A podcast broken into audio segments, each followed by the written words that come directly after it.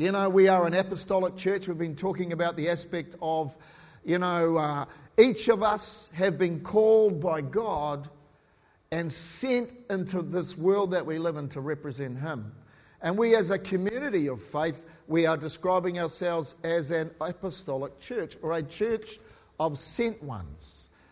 Not just the pastor, not just the people who are evangelical, but we as a community um, are sent by God. Each and every one of you have people who you are unique uh, to them, who you are, you know, I can't, I don't know who they are. Each and every one of you have a sphere of influence that God wants you to realize that you are a sent one. I'm so blessed as I hear coming through, uh, you know, when I talk to people about those who are uh, recognizing that and who are actually honoring God and putting themselves into situations and coming back with pretty cool testimonies about what God is doing. So I just want to inspire you again uh, this morning that we are a sent church. We are an apostolic church. Last week we looked at the fact that um, we are um, sent by God to represent the love of God. It is the most essential thing that makes us different to any other community group, to any other organization that wants to help, that we carry something that is unique to the planet, which is the love of God. The love of God is the thing that has turned our lives around. When I met the love of God, uh, my life got turned upside down. I received incredible healing and hope uh, because of the love of God. I didn't receive a technique, I didn't receive you know, a whole bunch of words, I received a tangible encounter with the love of God. And I'm sure each of you have encountered that. So, um, again, let's look at Matthew chapter 28, the Great Commission. I'm going to read it to you again Matthew 28, 18 through to 20. Um, and Jesus came and spoke to them, saying, All authority has been given to me in heaven and earth. Go, therefore, and make disciples of all the nations, baptizing them in the name of the Father and of the Son and of the Holy Spirit, teaching them to observe all the things that I've commanded you. And lo, I am with you always, even to the ends of the age. Note, Jesus said, Teach them to observe all the things that I have commanded you. John chapter 13, verse 34 through to 35. Jesus talking to the disciples. Jesus preparing them for his transition to heaven, preparing them to represent him, uh, gives them this commandment. It says this A new commandment I give to you, that you love one another as I have loved you. That you also love one another. By this shall all men know that you are my disciples if you have love one for another. Note, a new commandment. The disciples in the commission were told to teach the commandments of God. The two main commandments of God are to love God. And then Jesus then goes on to say to love our fellow man, to love each other. Let's read it again. A new commandment I give to you that you love one another as I have loved you, that you also love one another. See, it's real interesting. Jesus wasn't saying just love, he was giving them the example of what we need to do or be like when we are to love. He was explaining that he came as the example. And the same way he has loved each of you, we are to love those around us. It is so important for us as a church that we understand that we can't, we can't go into the world and represent the kingdom of heaven and talk about the love of God if we aren't ourselves displaying it. We as a community must be displaying this higher form of love that Jesus displayed to each of us. If we don't love each other, how can we then therefore go and show others this higher way? You know, so often in life and church and community with each other, there are challenges to love each other. Uh, you know, there are. But that is not an excuse. We are called to love each other in this higher form of love, which I want to go on and explain a little later. Love each other.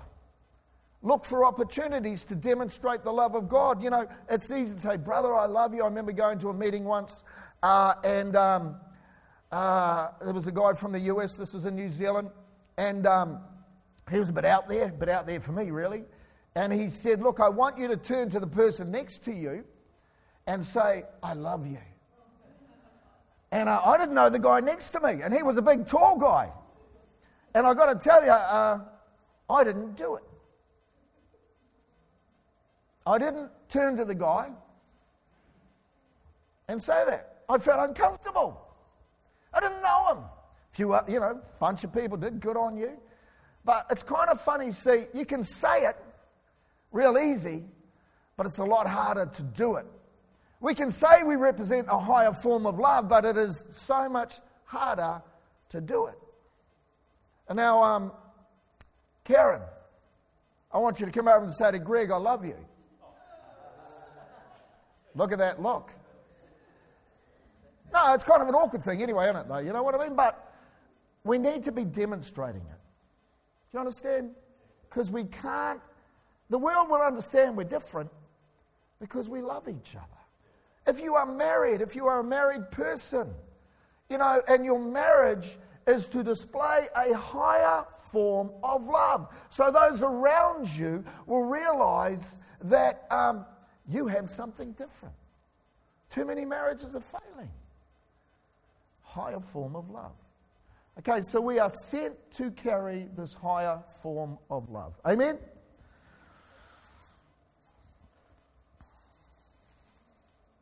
Uh, John the disciple, who describes himself as the disciple that uh, Jesus loved. I love John. John's an interesting guy. Imagine you know, hey, I'm the disciple Jesus loved, as, as if he was some kind of exclusive kind of disciple that, you know, Jesus really, he loves me. Don't know about you, Greg, but um, I don't know, man. That would have to be a higher form of love. No, no, no, I'm joking about that. But John has a revelation. Are, John is described often as John the Revelator because of the book of Revelation that John wrote. But in fact, John is the Revelator because it had revelation of the love of God. And John begins to expose this revelation in 1 John. I love 1 John and, 1, uh, and 2 John because there's a lot about John the Revelator revealing to us the love of God. And so 1 John 4 7 8 says this 1 John chapter 4 7 through to 8 says, Beloved, let us love one another, for love is from God. Anyone who loves is born of God and knows God. The one who does not love does not know God, for God is love. See, God is love. You don't, God doesn't say, I'm going to love. God is at his core love. He cannot be love, whatever he does, be it, you know, however he deals with our lives, it will always come out of the essence of love. Even when he has to chastise, even when he has to try to correct, it always comes from a central thing called love because God is love. You know, that's the challenge for us as a church that we need to, whatever we do when we're, we're in relationships with people or we might get offended or whatever it is, we need to, at the core of how we deal with these challenges, is love. Do you understand? God is love. Uh, whatever is born of God. See, you know, whatever love is born out of your relationship with God. It's like a woman who is pregnant carrying a baby. She births the baby. God, um, uh, you can tell if you're in, uh, working out of love because what you do will be birthed out of love. You understand? When you're not in it, you'll know. And you're not going to be birthed in love, you might be birthed in something else. Too many churches are broken up because of offense. Too many churches are broken up because people fall out of this understanding of love for one another. Um, this COVID thing and the, the vaccine, you know, we looked at it last week. We cannot, as a church or a community, afford to fall out of our mandate to love because someone has the vaccine or doesn't have the vaccine. We have a that is above whatever is happening in the planet. At our core, at our deepest value, we must love. Hallelujah.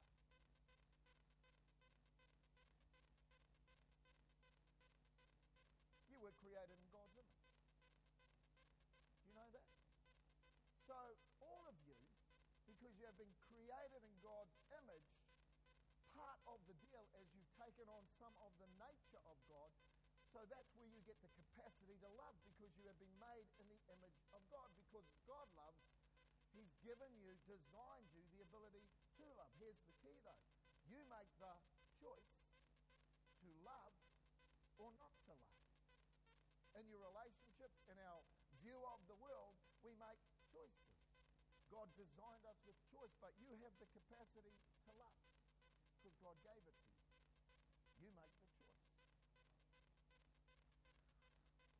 In that scripture where it talks about, um, beloved, let us love one another. Uh, for love is from God, is the Greek word agape. Agape is a different form of love. When you see agape in the translations, it is a particular form of love. It is not a natural love, it is a higher form of love. Now, you've been created with the capacity to love.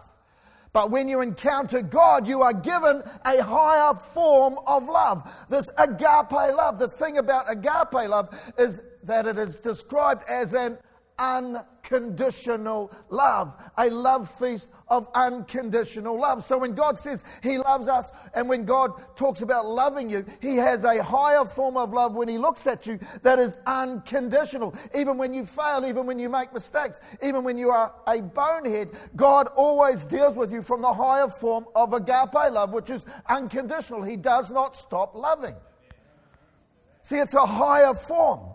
The world has been created with the ability to love, but it is at a lower level. And you make the choice in that. Often, the love that we have in the world is a world that is, I'll love you if you love me. But God has said, no, no, man, the bar, the, the bar is higher. It is an unconditional love, which is a massive challenge. It is a massive challenge for you and I to live in a world that has this lower form of love that will mistreat us and treat us badly. And you can even be in a marriage or in a relationship with someone who does not demonstrate a higher form of love and mistreats you. But the Bible says higher form, agape, unconditional. You understand? Which is a massive challenge. Man, what are you doing, God? What? You want us to love like you?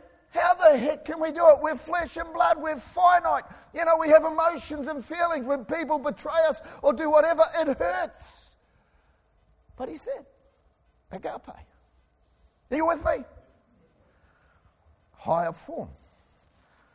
Unconditional love. It is very similar to the love a parent has with a child. That's why the Bible calls us his children. You are his child. And God looks at you not as someone else's child, but as His own child. And I know for myself, as a parent and a grandparent, that there is a form of love in me that I work, have worked through from when my children were little, which is even though when they are annoying, even though when they poo their nappies, Picker, can you change the nappy? It's a joke, family. Anyway, you know, your kids can annoy you. Your kids can do. I, I watched Hannah. Hannah loves little Finn.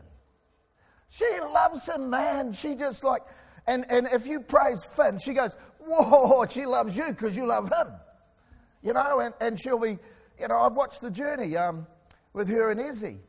But as Finn has gotten older, oh, there's a change. He's not the nice little, you know, you know, cute. Now he's get his will, his will is starting to enact. And he's starting to do things that can be described as annoying. And it's interesting watching Izzy and Hannah progress from, isn't he beautiful, to, well, he could be a bit annoying, that kid. You know? Peter and I don't care. He comes up to where we live and we just let him do whatever he wants because we're the grandparents. We don't care. You know? But parenting is a display of this higher form of love. You see, because we are his children. And it is important that we recognize the rest of the world and those in our pews are also his children. You with me? So, agape is a higher form of love. God has commanded us to outwork this higher form of love, this unconditional love. Now, I want to take you somewhere which is super interesting. Um, it's a funny thing as a preacher, you know, kind of, it's like being a builder. I lay a little foundation and you think, what the hell's he going on about? And then I can go bang. Hopefully, I'm going to go bang. 2 Timothy chapter 1, verse 6 through to 8, which is really interesting because I kind of have looked at the scripture uh, a uh, hundred thousand times. I don't know, I've preached out of it, but there is something that I have not necessarily seen before. So, 2 Timothy chapter 1, 6 through to 8. Uh, Therefore, I remind you, this is Paul talking to Timothy. His disciple Timothy was given the responsibility of leading people. He was a young man, but given a lot of responsibility. Therefore, I remind you to stir up the gift of God, which is in you through the laying on of hands. Verse 7 For God has not given us a spirit of fear, but of power and of love and of a sound mind. Verse 8 Therefore, do not be ashamed of the testimony of our Lord nor of me his prisoner, but share with me in the suffering of the gospel according to the power of God. Super interesting. This scripture is God hasn't given you fear, man. Don't be frightened in this time of COVID. Don't be fearful, whatever. But God has given you a spirit the pneuma, the, the breath, the essence, the essence of God, He's given you. The breath of God has come upon you, because that's what uh, this thing when it talks about spirit is. And then that breath, as it breathes upon you, has given you a couple of things that will move you away from fear. It says, I have given you a spirit, the breath of power, dunamis, the power of God, of love, agape. And then on the other side of that, it says, and a sound mind. Now, when I've read the scripture often, I, I just love the dunamis bit. And I've always focused quite bigly, you know, for me when I read it, man, I ain't got fear, man, I got miraculous power. You know? I've got supernatural, miracle working power. And I've kind of, yeah, I got love, but I've jumped over it. And then I've preached out of that. God hasn't given you, you know, a cuckoo mind. He's given you a sound mind. You know, I've kind of jumped the middle bit often. But it's really interesting because, first of all, I want you to note back in the first verse of 6, it says, Stir up the gift. Stir up the gift that was given to you by the laying on of hands. So there was a gift given to Timothy when there was a laying on of hands. That is not a spirit of fear, but it is a, it is a spirit of power and a spirit of love. And then, thirdly, it's our mind. And this is kind of like a sandwich. It is a sandwich that on one side is power from heaven, that the breath of God has breathed power on you that is not like the power of the word, but is supernatural. And on the other side of the sandwich, not the bit in the middle, is this thing described as a sound mind or a disciplined mind. But the thing in the middle is the filling that's most important. You see, because without love, you've got nothing, because God is love. And we were meant to take the message of love. So we have power on one side of the equation, which is miraculous, which is supernatural. And we have love. God has given you the agape love or the capacity to love. Do you understand that? It is a higher form of love, but He didn't just say, hey, you've got to do it. He has given you the enabling to help you do it. The word gift is where we get the word charisma from. So think about it this way God has given you charisma. The gift from heaven of charisma. So, the charisma that has power and love and soundness of mind. Now, you've heard the word say to you guys, so and so is charismatic. There is something about that person that causes people to be drawn to them and be influenced by that person because their nature, their personality displays this thing called charisma. Charismatic. So here's the thought you have been given charisma, my friends. You have been given charismatic abilities that are called to draw people to you and has power to influence. You with me? Oh, you already knew that. You already knew that? I don't think so. Maybe a bit. Think about charismatic people. Jesus, when he walked the planet, was the most charismatic personality because from the highest form to the lowest form were drawn to this man because there was something about when he was there and his very presence and his very words that drew people to them, to him. Because he had this charismatic ability. When I met the person of Jesus Christ, I was drawn to the charismatic aspect of his person. And Jesus is telling you and I that you have that same ability. You are a charismatic person. I'm going to read you a couple of definitions. Oh, can I have an amen, or am I the only one that's enthused about this? Because there are a lot of people who are trying to lead our nation. There's lots of voices that are displaying forms of charisma musicians, politicians, but nothing compares to Jesus.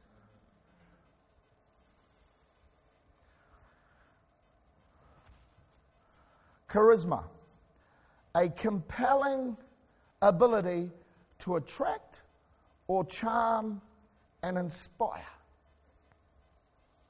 A personal quality that influences and draws people to you. I mean, I like this, man. And I, I was reflecting on that this week about, you know, when I believe this, when Jesus has taken me into people's lives and worlds that I, in a natural form, don't carry a lot of what would be appealing to people. However, because the pneuma breath of God is on my life, that God has breathed upon me the ability to have charisma, to attract people, and to draw them and influence them, it changes the game. My prayer is that when I preach, not that I am lifted up, but that ability of charisma to draw and influence happens. You know, we've been learning from Kevin Furlong. Those of you that haven't taken on, you have missed out badly. Too late. You missed. Kevin has been talking about demonstrating the power of God. Think about it. And when I heard the first message, it incredibly challenged me as a preacher.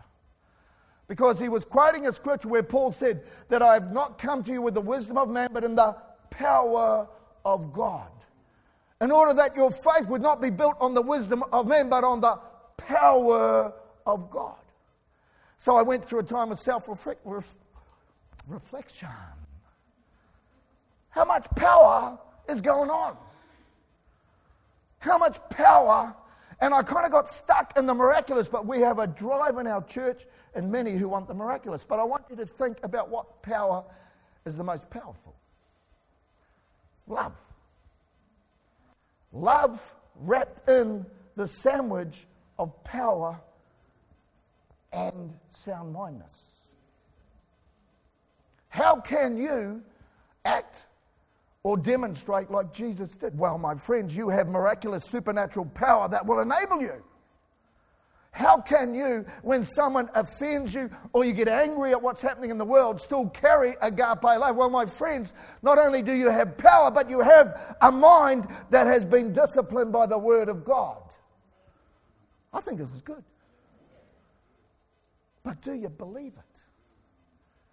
See, do you believe that the breath of God is on you and that there is a charismatic ability that when you go somewhere, lives will change because He is on you.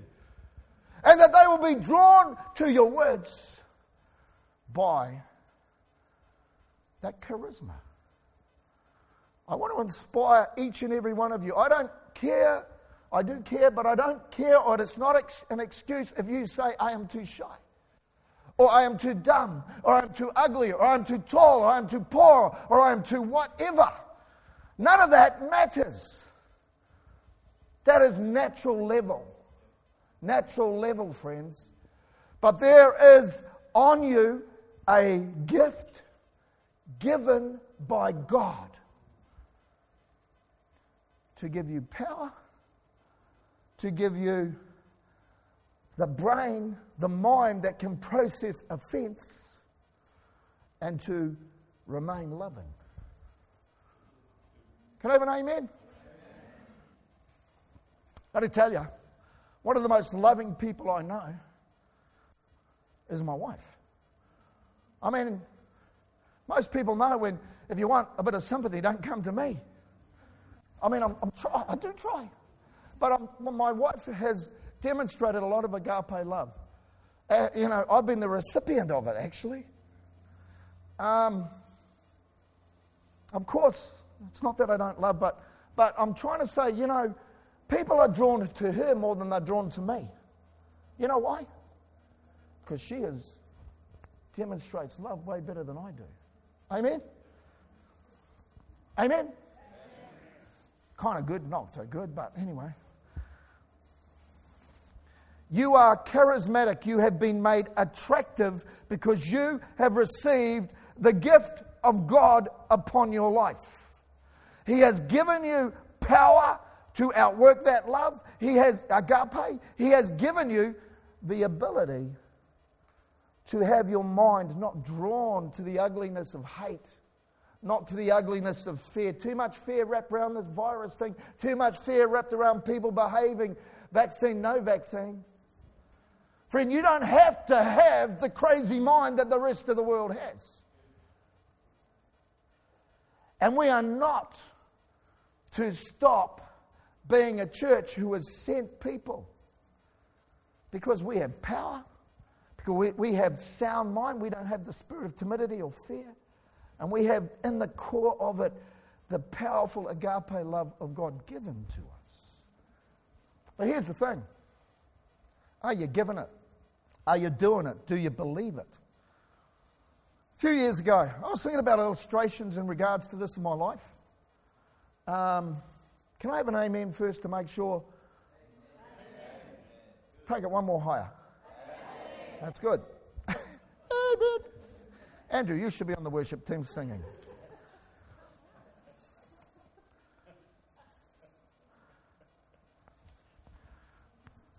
Quite a few years ago, in New Zealand, um, I'd got a job as a salesman. Me and a friend of mine, the guy who actually discipled me, um, we were salesmen. We were selling a product.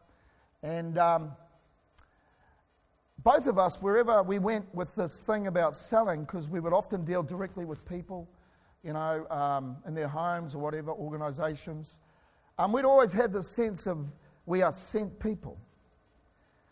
And um, that would go to varying degrees of challenge in regards to how much did we believe it.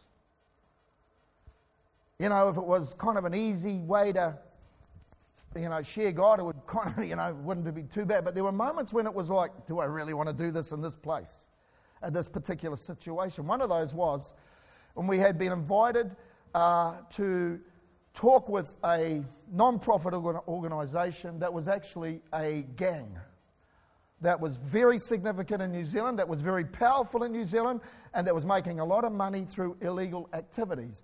And we got invited to go to their very club room, and I've told you the story probably, but I'm going to tell it again. One aspect of it.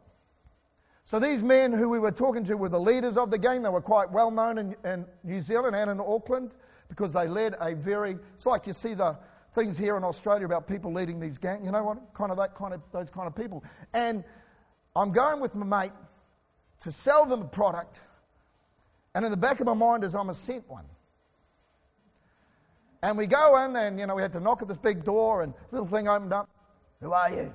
You know, tattooed face looking out. You know, not white. And um, intimidating. Oh, we're here to see so and so. And uh, we go in. We go right into the centre of the clubhouse.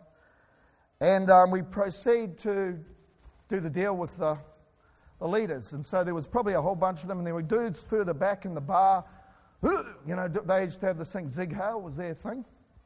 And I, I've got to tell you, I was super intimidated. I was intimidated. But in the back of my mind is sent. You know? And anyway, we did the, we did the deal, but what happened was, and I was saying, God, I'm, I'm freaking out. You better help me here if you want me. And my mate was as evangelical, if not more than me. And anyway, as we finished the deal and we did the deal, and we were walking out, and I think it was one of the brothers followed us, who was the second in charge. And we walk out and he's following us and he's tats all over his face. In fact, I think my friend in the, in the clubhouse had said a bit of his story because he was quite a big guy, come from a rough background. Anyway, this dude follows us, follows us out. And we go out and we're out by the car and then nobody else is around. Then this leader of a gang then looked at us and started to talk about his encounter with Jesus.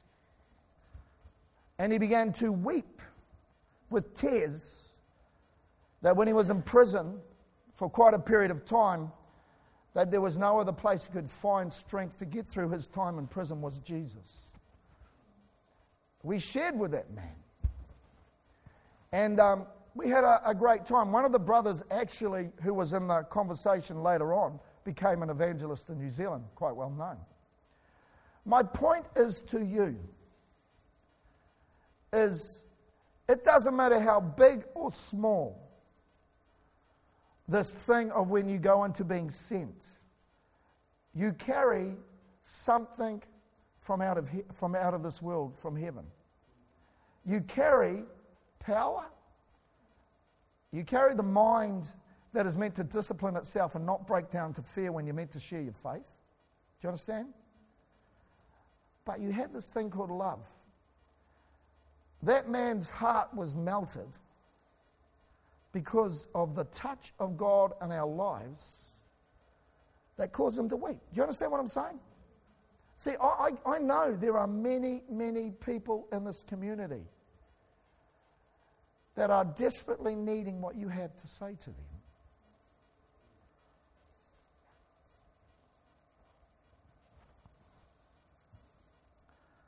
God has given you love, God has given you power, and God has given you the mind capacity to cope with whatever that sent message means.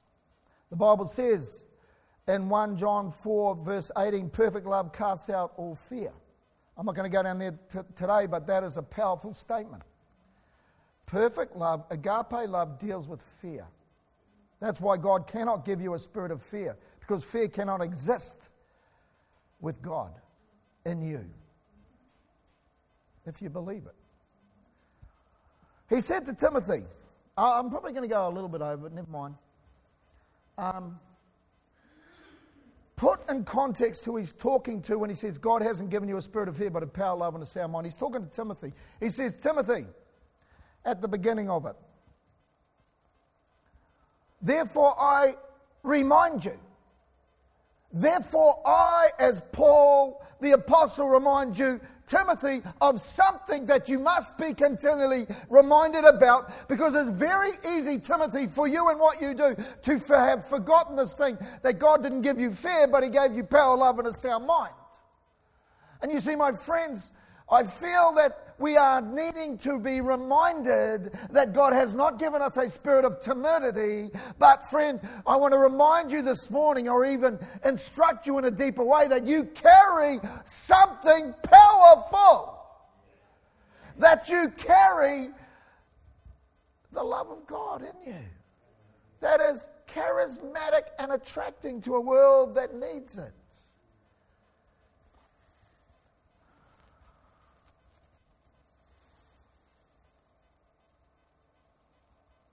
I'm going to read you a song. I'm not going to sing it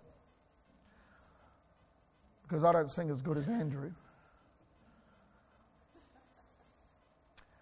It was a song that was sung by a guy I used to love listening to back in the day. A guy named Phil Collins. Anybody know who Phil Collins is? If you don't, you're just down here. You don't know nothing. That was in love. It was a song that was called, um, given the title, Higher Love. Written by another guy, but Phil Collins sung it. What was that? There you go. These are, the, these are the lyrics. Think about it. There must be higher love. Down in the heart or hidden in the stars above. Without it, life is wasted time. Life is a wasted time. Look inside your heart. I'll look inside mine. Things look so bad everywhere in this whole world. What is fear? As in justice.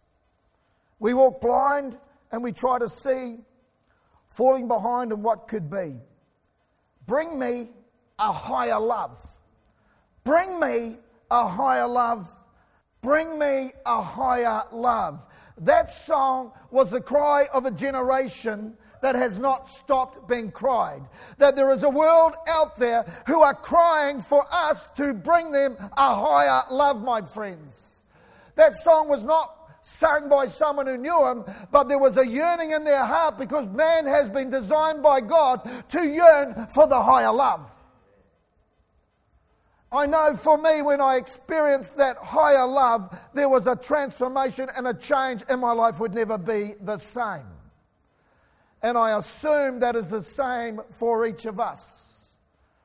My friends, I want to inspire us as a church and continue to aspire that we are representing the one who wants us to carry the higher love that the world badly needs.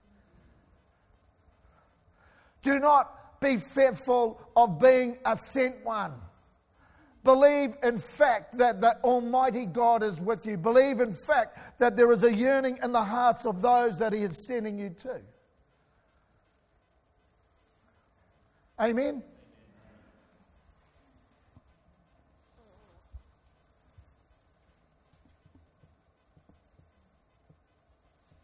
It isn't the time. It isn't the time to be living without the sense of our purpose. It isn't a time to get caught up in the stupidity of all the stupid information that the internet and YouTube and, you know, whatever you know, the, the great conspiracy, whatever. There are great conspiracies, I'm sure, but friend, if that detracts us with the sense of taking our higher love, it isn't a time to be caught in your own. I can't. I won't. I'm going to pray. You know, Jesus you are the most charismatic being in the universe. Lord, you love and you accept us when we are the dumbest of dumb. And we do things we even know we shouldn't do, but you do not stop loving. And then, Lord, you said to your disciples, Go and teach and make disciples. And Lord, you have commanded us to go with love. Lord, I pray for each and every person here this morning. Break the spirit of fear in the name of Jesus Christ. Let there be a deeper revelation, God, of what is in us and on us and what we carry. And Lord, lead each person listening to this to those moments when they have the opportunity to be a sent one. And Lord, I look forward to the many hundreds of testimonies of watching the breath of God breathe out of these people. In Jesus' name I pray. Amen.